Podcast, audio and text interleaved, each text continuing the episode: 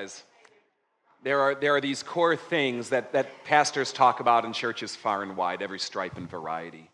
And, and, and a universal thing I've seen is that there are these core things that they talk about um, that they think you get, that they think you understand, assumptions that they make that, that we tend to think we're all on the same page with, but that in all matter of fact, we're probably not.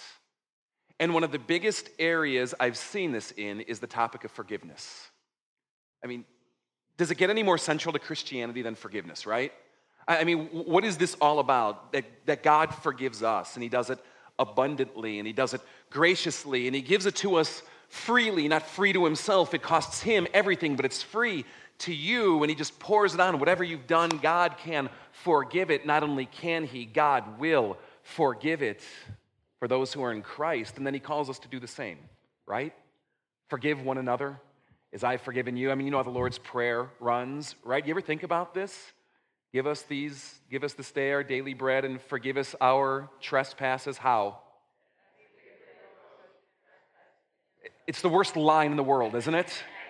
You know, don't forgive me as I forgive others. Forgive me in spite of how I forgive others, but that's not what Jesus tells his disciples to pray. And there's all this misunderstanding out there, I think, among Christians. We think we're on the same page that I'm not sure we know what forgiveness actually is. And I found so many believers, so many people over the course of my ministry who find themselves in this place where they feel like they are unable to forgive and oftentimes it's, it's because of all of these misconceptions that they have about what they think forgiveness is supposed to be.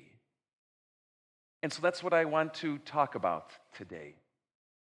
This thing called forgiveness, what it is and what it isn't, and how to take steps in making it a reality in your life had a, had a conversation a little while back, very well meaning individual comes up to me and, uh, and she says to me, There's this family that's not coming to FOF anymore.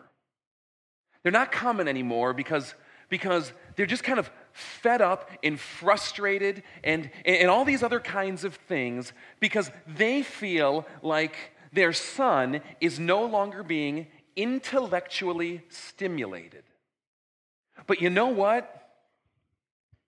I set him straight. I, I had your back. I said, Are you kidding me? That's the most ridiculous thing. Have you been here? I got your back.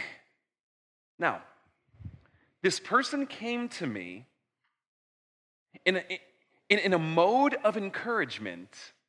I've got your back. This is ridiculous. Have you ever heard something so stupid? But what I fixated on was it is not intellectually stimulating. This person comes to me with all the good intention in the world, and you can walk out any given Sunday, and 99 people would probably agree with her, but I'm stuck on this 1% comment. Now, you ever get comments like these? You ever find yourself in situations like these? I was listening to a pastor talk about this, and there's actually a theological phrase to describe this kind of thing. This is what we call a chocolate covered turd. On the surface, it looks appealing and good and flavorful. But when you come to terms with it and bite into its chewy center, you realize it is far different than its candy coating. And I find myself getting hung up on this phrase that shouldn't bother me, not intellectually stimulating. I know better. I know better. I'm smarter than this, than to take that personally. I know how the game works. I mean, I'm a bigger person than this. Why does this bother me? And what I find is happening is that what's bothering me more than the comment that I find myself going back to and thinking about again and again and again, what I find myself thinking about more is not so much the comment, but why can't I get over it? Why is this bugging me so much? And I'd put money down that a lot of you find yourselves in places like that too. And in times and places where it's probably a lot worse. Someone who torments you at school and it cuts. And though you know the words are not true, you just can't shake them. Or a parent who has told you your entire life that you're not good enough, or every compliment was laced with some kind of idea, but, you know what I mean? Or that spouse that has berated you throughout your marriage, or that relationship you're in, or a nasty business employment kind of situation, and the words they cut and they hurt. And some of you have been through divorce, and some of you have been through abuse, and you find yourself wanting to distance yourself from it, but even when you do, you carry it with you because there was something in it that you just can't shake. And you seek to try to forgive, but you just can't you just can't seem to get around it. You know what I mean? Now, the New Testament uses two um, words, among others, to talk about this thing that we call forgiveness. One word is pronounced apoluo. The other word is pronounced aphiemi. And both are used and translated at times in the English Bible as forgiveness. But what's fascinating about these words is they're also translated in a number of other ways. Sometimes they're used in contexts like when Jesus will dismiss a crowd he will apoluo the crowd or aphiemi the crowd. Sometimes when Jesus decides to move on to another place, the same word will be used. He'll talk about apoluoing on or, or aphieming on. Sometimes it's used to release something, like just let it go. Let go of it. I'm trying to take it. Let it go. Other times it's used to talk about tolerating something or allowing something. And still, other times, it's used even to refer to divorce. And you start putting this together, and it starts painting, a, a, a I think, a pretty interesting word picture. It starts painting this conceptual field of that, that somehow and in some way, forgiveness seems to be about release, about letting something go. And total forgiveness would mean doing it in your totality an emotional release, a physical release, a, a, release of obligation or debt, release in terms of demeanor and action towards the person. And how many times do we sit there and go, I know that God tells me to forgive, and I just can't seem to let go? Because forgiveness, in its truest sense, is holistic. It's a lot like love, I think where it involves not just the emotion, but also the will and action and mind and body and soul. And a lot like love, all of those things are rarely there at one time together. You follow? I find a lot like love, it often has to be nurtured and built incrementally. And that's what I want to help you navigate here today. Before we go there, though, I think it's important maybe just to, to clear up some things, to talk about maybe what forgiveness is not. Let's talk about some misconceptions that I find people have about forgiveness all the time. Here's a big one that forgiveness equals trust. That somehow, if I forgive you, therefore I have to trust you again. I have to put myself back in your hands again. That if I forgive you, I in some way have to make myself vulnerable to you again. And that's farthest thing from the truth. I love what the Proverbs have to say. 26 says this As a dog returns to its vomit, so a fool repeats his folly. There are some people that no matter how many times you forgive them, are going to go back and sniff their vomit again and lick it up and live in this perpetual cycle of disgust. And by trusting someone like that, is well, it's basically to go swimming in their vomit yourself. Forgiveness does not equal trust. And one of the most important things people can learn in this game called forgiveness is its corollary called boundaries. That the offense you've given me, I can let go. But that doesn't mean I have to make myself your victim again.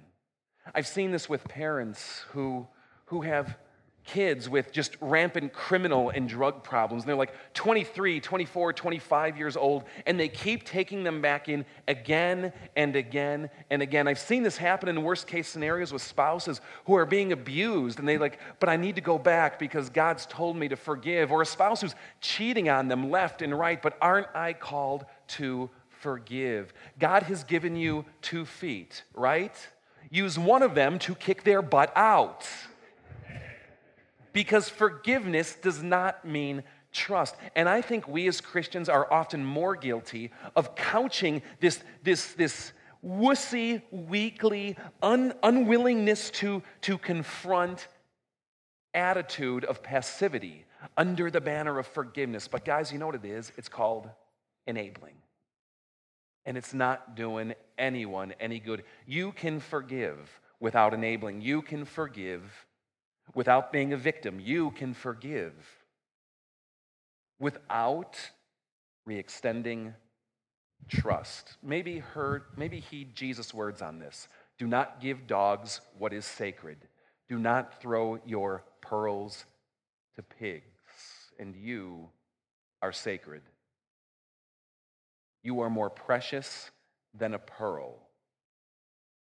Do not feed it to dogs do not throw it before pigs.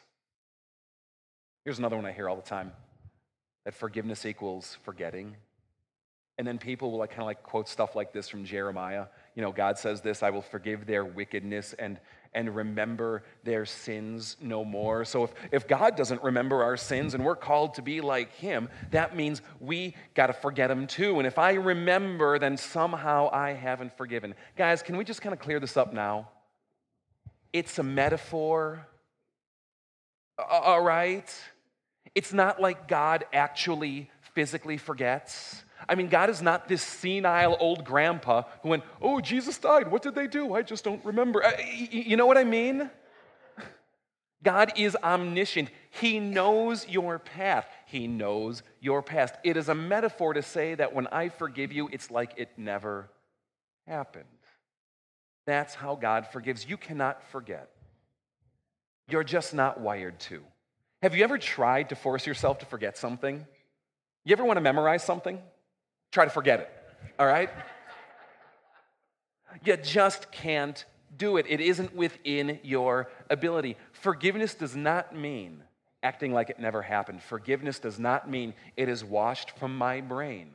The real art of forgiveness is forgiving despite the fact you know what happened and that you're not naive to it. Here's a third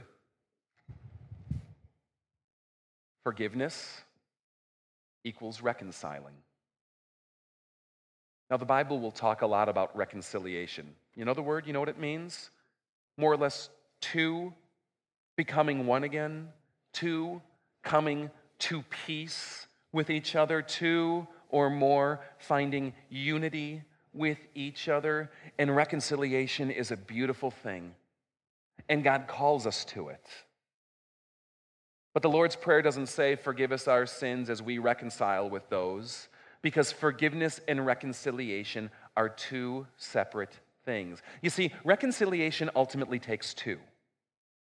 Reconciliation, for it to happen, requires both parties to come together, offering repentance and forgiveness and compromise and a willingness to bury the hatchet. But forgiveness does not require two, forgiveness requires one you. You can forgive someone regardless if they ever say, I'm sorry.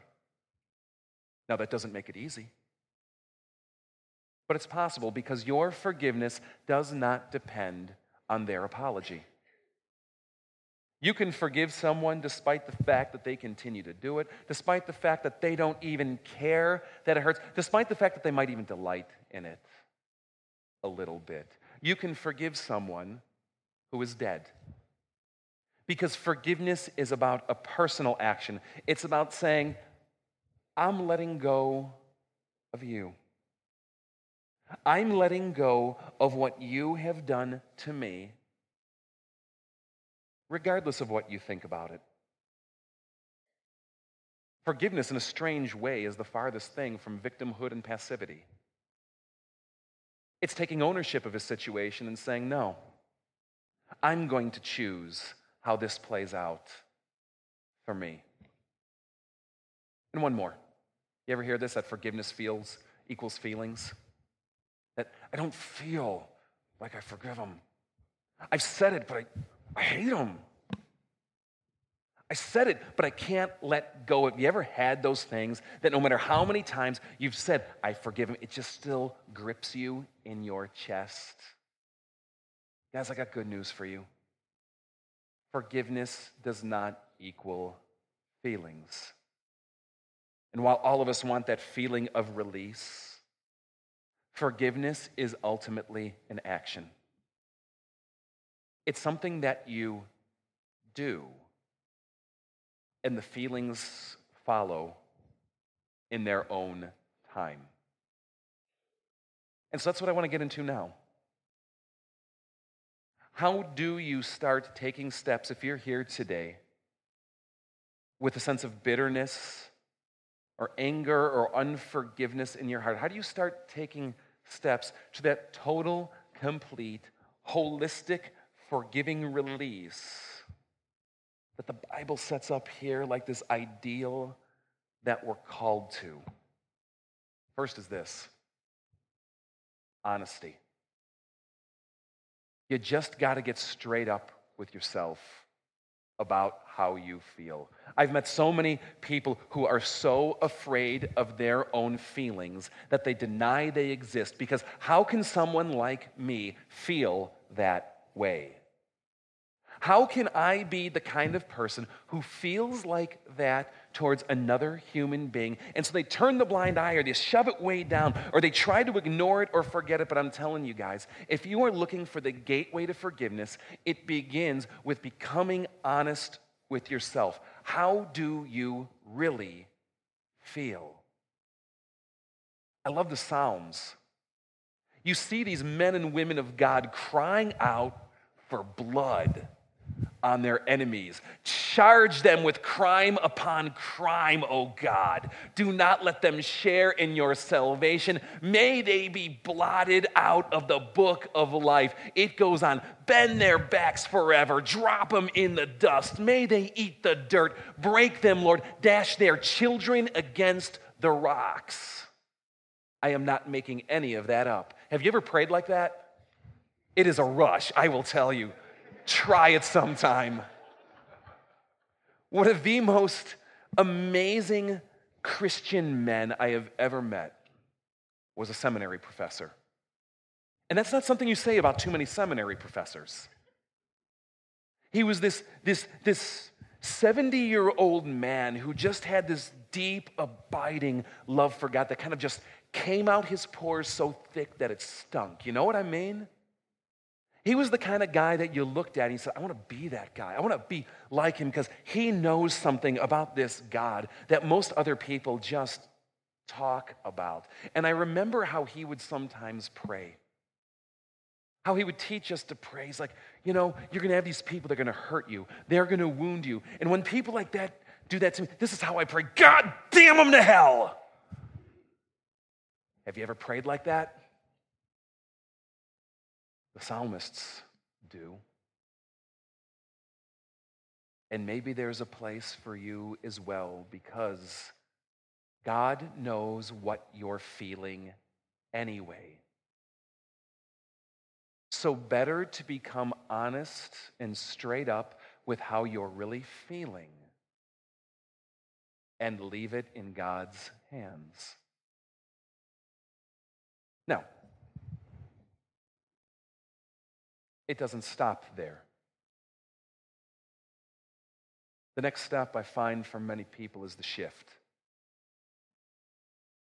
It's the shift. How this, this, this one seminary prof, Lewis Brighton, used to pray, God damn them to hell! But Lord, that they would repent first.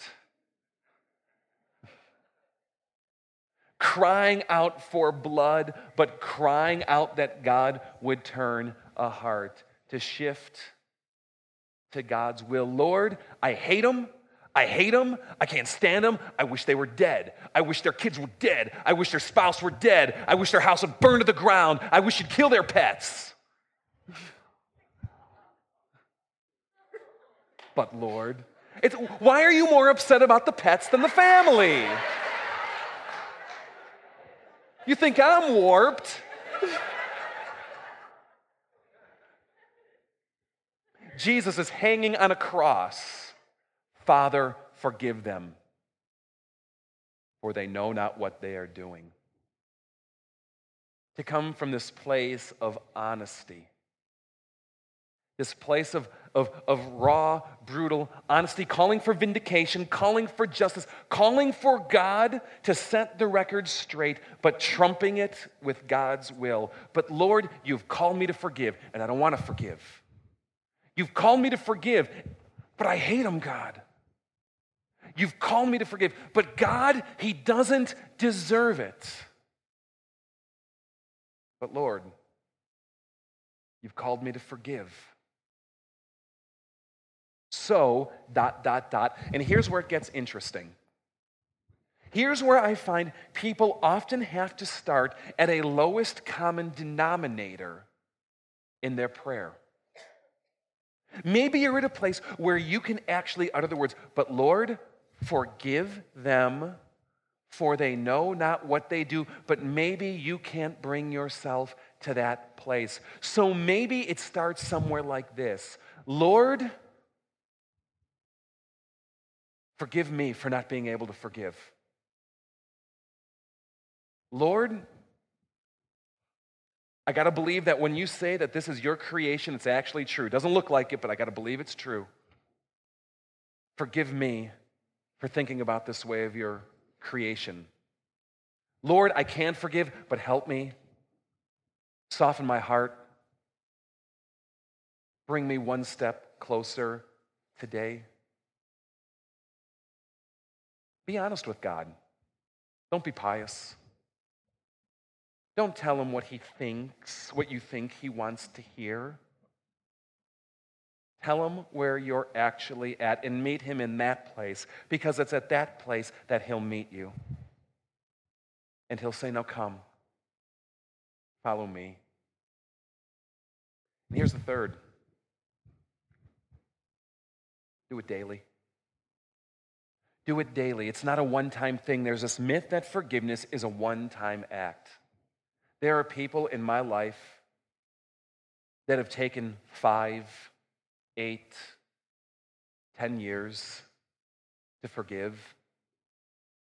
People that in my prayer life, I've said multiple times, God, I forgive them. And I felt wonderful for the moment. But you know how it goes six hours later, right? It comes creeping back in. People that I've gone to and I've actually, quote, reconciled with and said, Look, this hurt me. That they've said, I'm sorry. And I've said, I'm sorry back. And we've made peace. And then the day later, you're just like, God. Oh.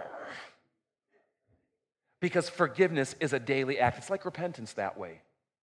It's like committing your life to Christ. It's not something you do once, it's something you do daily. That every time unforgiveness wells up in your life, whenever you feel it again, that you say, Lord, I'm angry and I don't want to forgive him, but you've called me to help me here this moment to do what you've called me to do.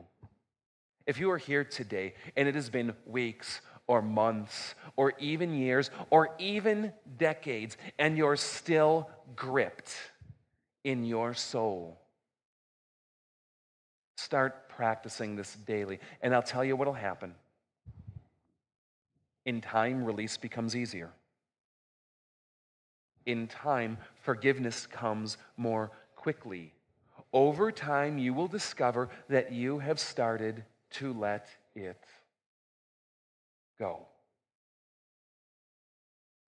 And the final is just what I call Romans 12, where Paul writes, on the contrary. Well, on the contrary to what? On the contrary to the line he says right before it, where he says, Vengeance is mine, says the Lord. It is mine to repay. Do not take revenge. On the contrary, if your enemy is hungry, feed him. If your enemy is thirsty, give him something to drink. And that last line is the best news of all in it, right? And in doing this, you will heap burning coals on his head. And I've seen people try to spin this in pious kind of ways. No, man, it's just boom on him, right? It feels good. Do this to your enemy. Treat the people who have wronged you with kindness. And let me tell you something this is not being fake. This is not being fake as though you're being duplicitous. It's only being fake if that while you're doing this, you're like, you know, lacing it with cyanide or something, right? It's only fake if while you're doing this, you're simultaneously seeking to undercut them or gossip about them or get revenge on them or find some way to use the, the vulnerability that might be extended to jab them deeper. But beyond that, it's not fake. It's what God calls you to do. They might hate your guts. They might not be repentant. They might not care. It's the way of Jesus. And in doing so, you will heap more burning coals on their head than by hanging on to all the bitterness and cynicism and anger that you can muster in your hearts.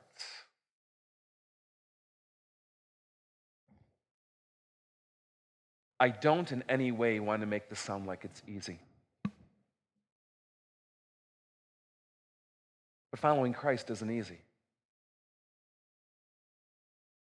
The way of Jesus is so interesting in that God gives us everything freely and then asks for every ounce of who we are to be conformed to his way. Forgiveness hurts, it will cost you. In a lot of ways, forgiveness feels a lot like death. But what I found about Jesus and his way is that the way of death ultimately leads to resurrection. And your forgiving might feel like death. But with Jesus, after death, resurrection. There's an author, speaker named Tim Keller, and I love what he has to say about this thing called forgiveness. He says, in lieu of the unforgiveness, in lieu of bitterness and anger and holding on, there is another option, however. You can forgive. Forgiveness means refusing to make them pay for what they did. However, to refrain from lashing out at someone when you want to do so with all your being is agony. It is a form of suffering. You are absorbing the debt, taking the cost of it completely on yourself instead of taking it out on the other person. It hurts terribly. Many people would say it feels like a kind of death. Yes. But it is a death that leads to resurrection instead of the lifelong living death, the hell, I would say, of bitterness in cynicism, a death to be sure, but better than personal hell by far. And that's fundamentally what unforgiveness is. It's allowing yourself to wallow in a bitter hell. When God calls us to forgive because he knows on the other side is something greater by far. And guys, we, we got to become masters of this. Not just students of it, but masters of what it means to forgive others, to release and let go. To Romans 12, them. When they hurt us and wound us, to do it wisely and prudently within the confines of what forgiveness is, to be sure, but to do it none the less. Because I tell you, that's what speaks in a world today that's driven by tit for tat. That's what speaks and impacts people in a world today where justice, which is code for vengeance, is the operative way. It's what melts hearts and changes them from stone to something that God can work with. And it begins with you. I encourage you to practice forgiveness and become a master of what it means to forgive as God has forgiven you. And I hope that makes sense of some things. Let me ask you to rise.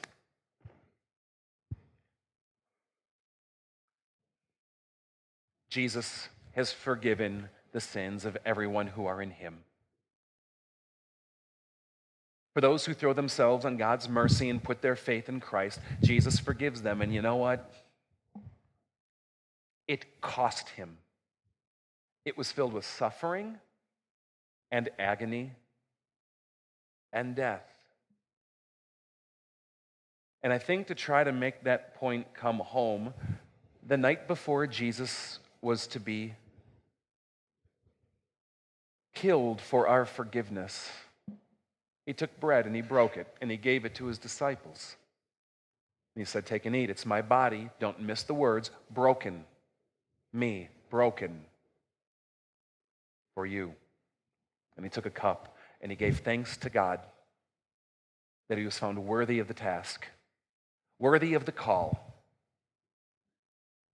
he gave it to them and he said, Drink of this, all of you. This is my blood, and I shed it for you. I shed it for your forgiveness, for all of your sins. So, brothers and sisters, listen to what Jesus says. He said, Do this in remembrance of me. Churchy, right? Remember what I did. Remember what I do. Claim your forgiveness and now do as I do. If you are here today needing forgiveness, welcome to this table.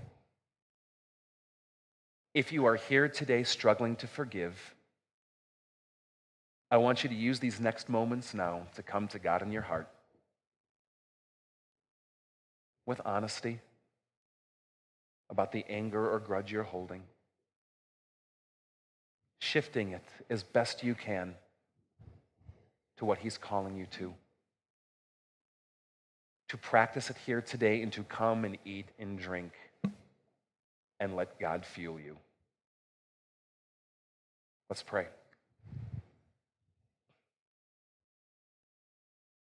All of us have been wronged in this room of God. All of us have been wronged, and it hurts. And I believe, God, there are certain things that virtually all, if not all of us have. We've been struggling with to just release, let go. Here's our prayers right now. Help us because we need your help. Help us in this today. Help us in this, oh God, we pray. Amen.